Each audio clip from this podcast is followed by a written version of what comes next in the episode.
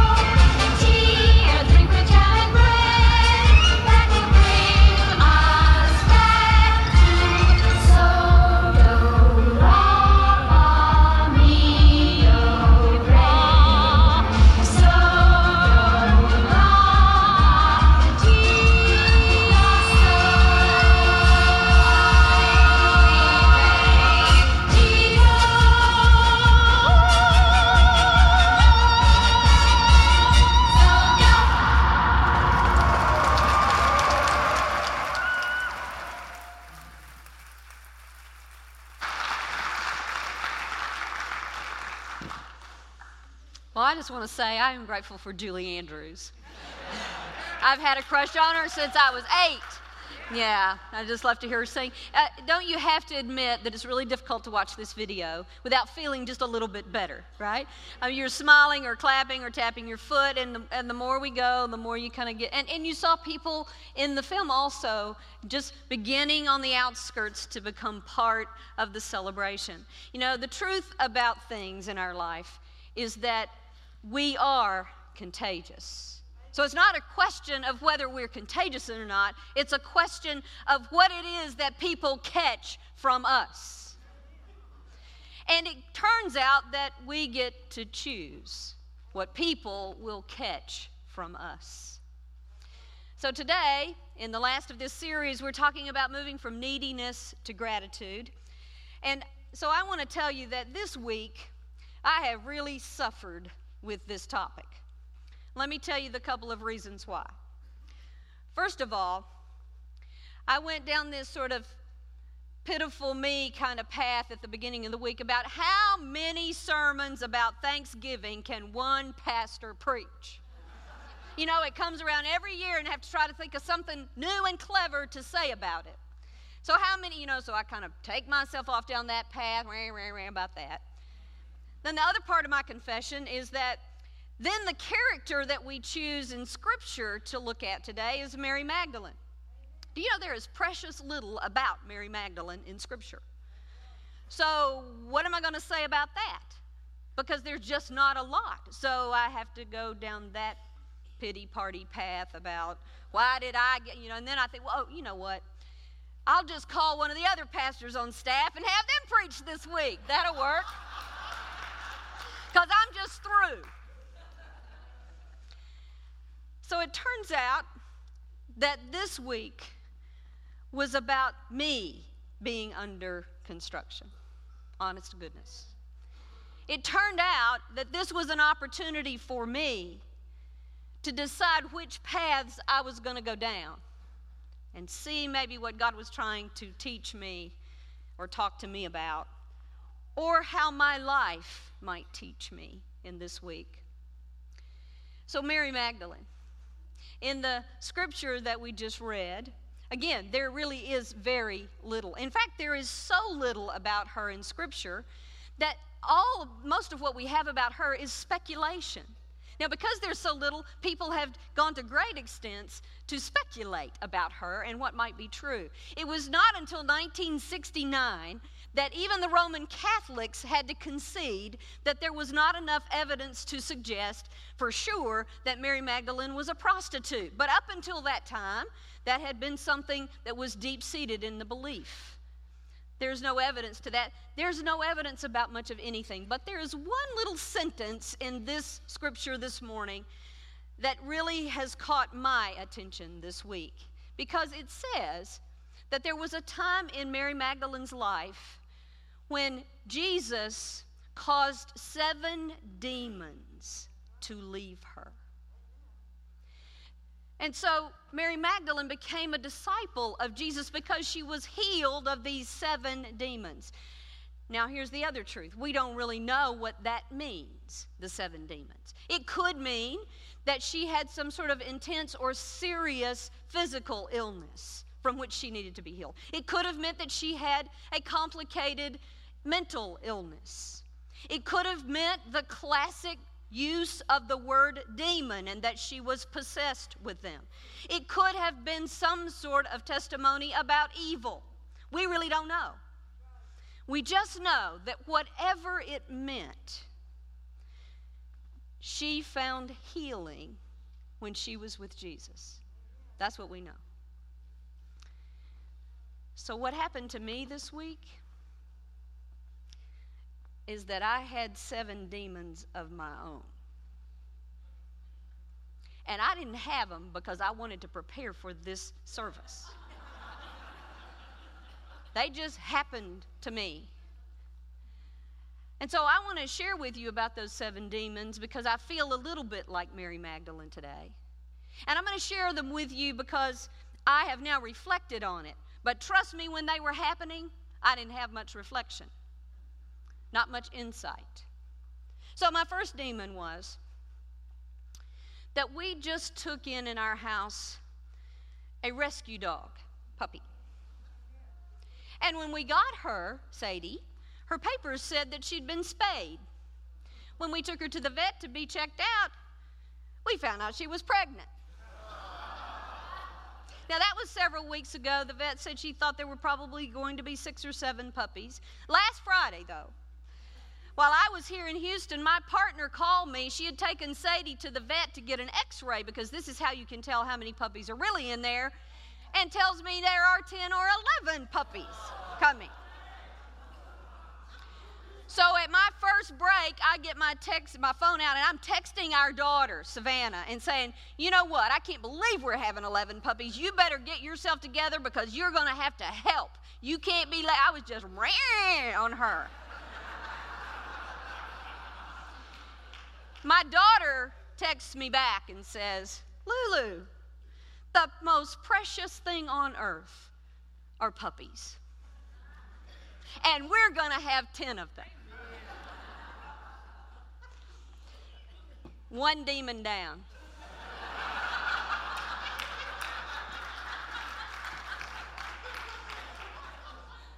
All I could think about was the trouble. All she could think about was how precious those puppies would be. then I got a letter this week from the IRS. That's exactly what I thought. and this letter says that they have not received my payment for my 2006 taxes. And they have added all the penalties that go with the fact that I haven't paid since 2006 or for 2006. Well, again, I throw the letter on my desk, I call my CPA, and I am railing on her about why in the world are they doing this? And then they have the audacity to put all these penalties on it. Who do they think they are? What is this about? I'm just, uh, you know.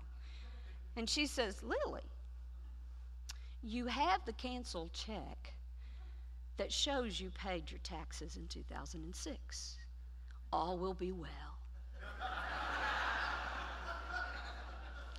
Second demon down.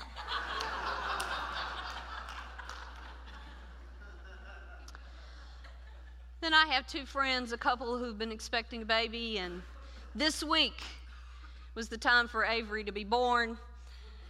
But mom had some complications. They had to take her early to the hospital. Then they had to induce labor. During this time of labor, she was having lots of problems. The baby was really struggling. I went to the hospital to be with the family, and uh, we were just praying that everything was going to be all right, but it didn't really look all that good. And right in the middle of this, Andrew, the father, came out of the room and he came over to me and he was, you know, obviously kind of worried. And I just said to him, Andrew, I'm so sorry. I mean, I know how excited you all were for this child, and I just pray everything's going to be all right. And he looked at me and said, Lily, I have never loved my wife more than I've loved her in the last 12 hours.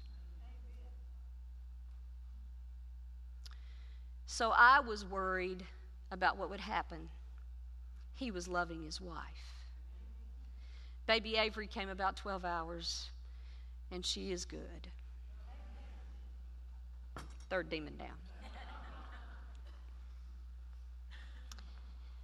I have a friend, Sheila, this week who had major surgery. She has breast cancer. She had a double mastectomy, and during the same surgery, they did reconstruction of her breasts, which means they had to cut her stomach open. Part of the reconstruction means that they have to connect the new tissue in the breast to an artery that will cause that tissue to live in her left breast, when they started to do that, they discovered that the two arteries they were going to use had been clamped off in a previous set of treatment when she had Hodgkin's disease. The surgeon, though he was aware of this particular surgery, had never done it before and took an artery from her stomach and put it into her breast in order that that tissue might live. I left baby Avery and went to another hospital to see my friend Sheila. We weren't sure whether this artery was going to work. While we were waiting to hear, I was standing with Sheila at the hospital in her bed, and she was pretty groggy. And I was worried sick about what was going to happen for her. And I was really just like, what in the world? How did they not know that before they went in there? You know? And Sheila motioned me over closer to her, and she took my hand and she said, Lily, would you, I, am too, too sleepy, but could you say a prayer and thank God for pulling me through this?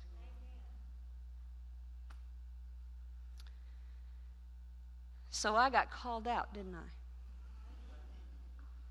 Because Sheila knew that to speak words of gratitude right now were more healing than anything else we could do. Fourth demon down. Then the company that holds my retirement account, one of their representatives called me. Now, I want you to know this really did all happen this week.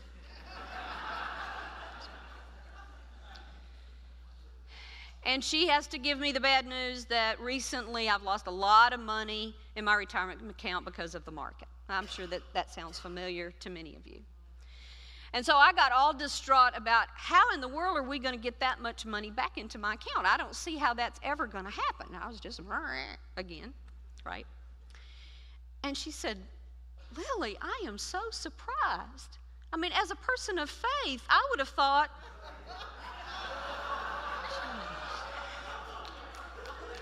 ah, that was hard, you know. It's like, oh, ooh.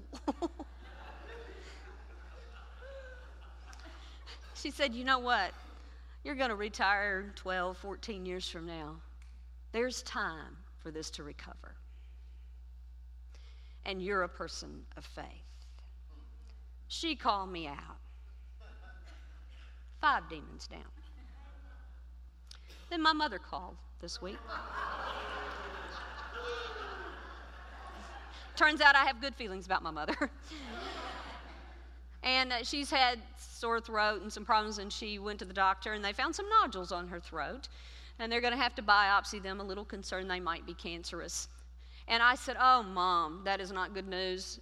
you know, you have such major history of cancer in your family. This is really not a good thing. And she said, Yes, but I don't have a history of cancer.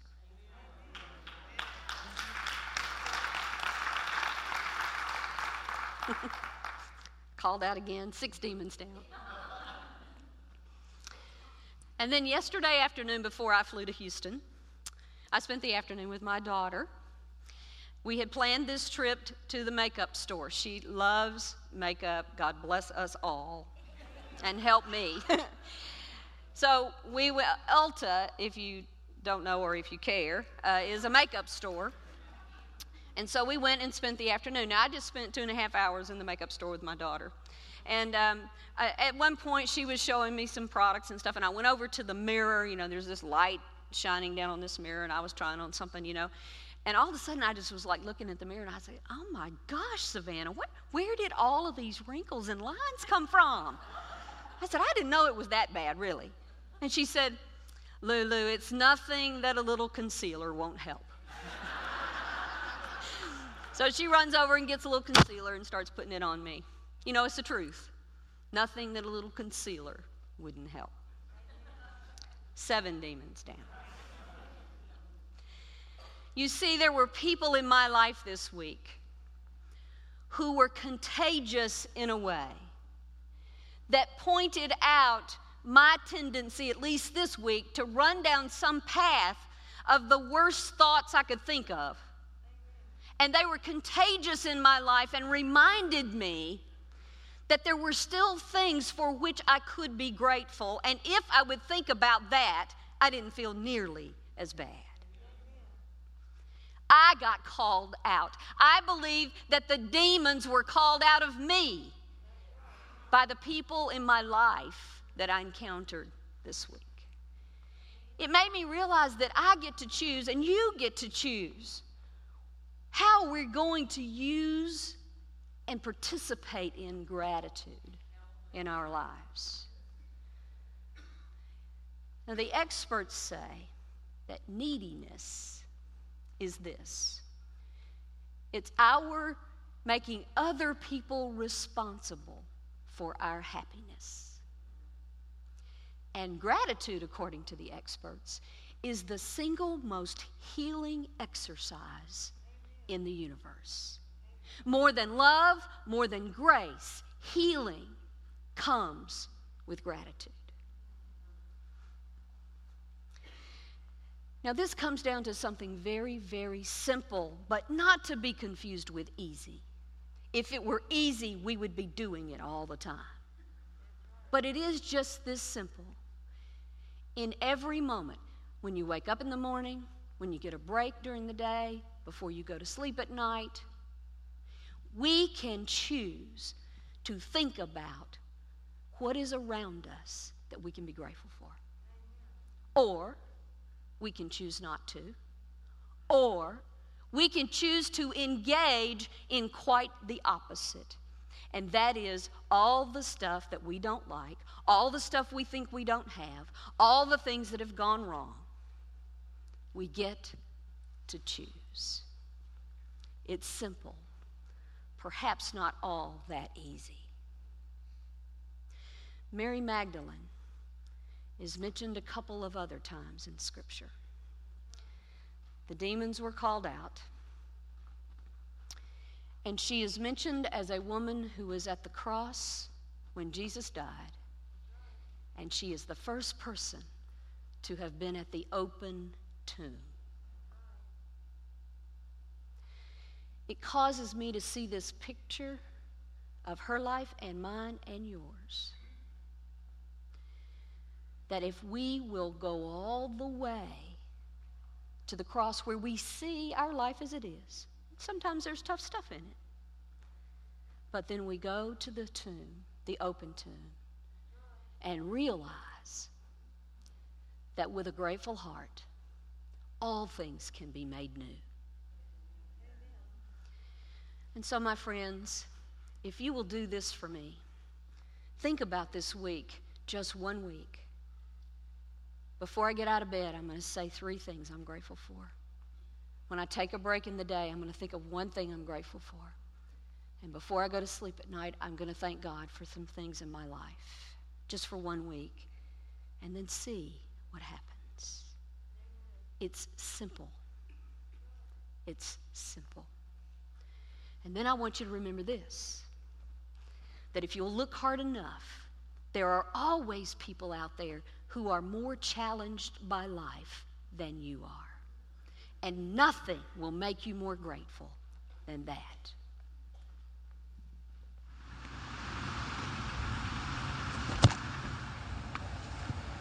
I wasn't ready.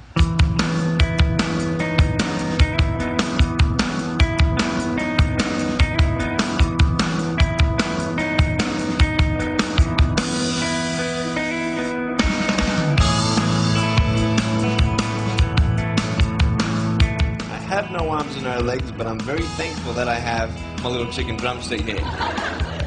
People freak out when they see me for the first time. It's so cool. I was at a water slide um, all by myself. Everyone obviously at the bottom of the slide is looking up and waiting for other people to come down, and here I come, and they're freaking out. They're like, you know, like this. And I was so tempted to look at myself and go, what happened? You know?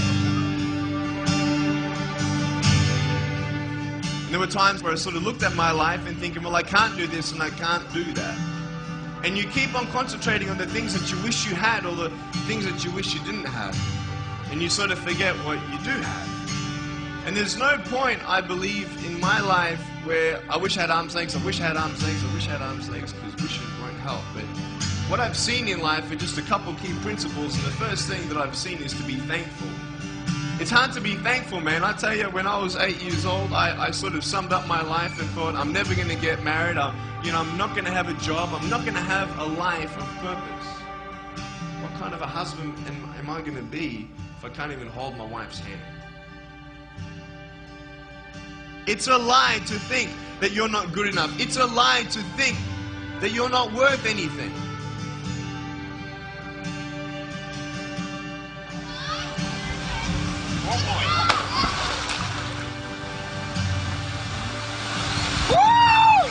It's freezing. I can't feel my hands. I love life. You know, so many people come and say, "How come you smile so much?"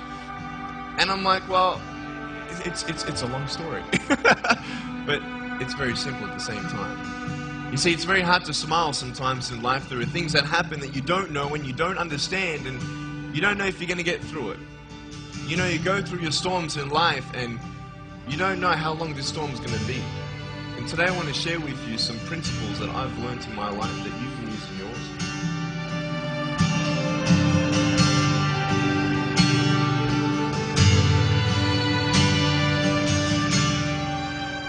Being patient is beautiful. I, I tell you, it's the hardest thing. But I realize I may not have hands to hold my wife's hand. But when the time comes, I'll be able to hold her heart. I don't need hands to hold her heart. You know, it is scary to know how many girls have eating disorders. It is scary to know how many people are just angry at life because of their situation at home and angry at others. It's scary to know how many people actually feel like they're worth nothing. Every single girl right here, right now, I want you to know that you are. You are gorgeous just the way you are. And you boys, you're the man.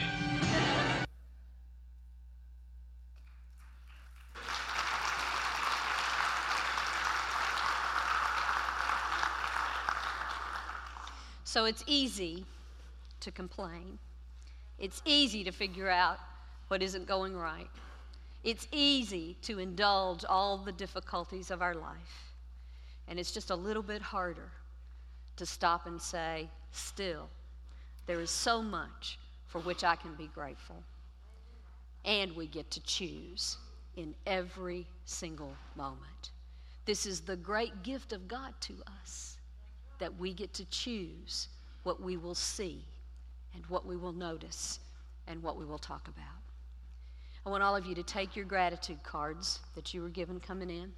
If you haven't already, I want you to take your pencil and begin to write things on this card. And while the choir sings, as you feel led, I want you to bring these cards and put them in our gift box. This is a gift box that we will take into Advent with us as we anticipate the greatest gift of all. We'll take it as our way of saying that together we are a community of gratitude and we are a community that is healing. As you feel led, come and put your gratitudes in the box as a gift.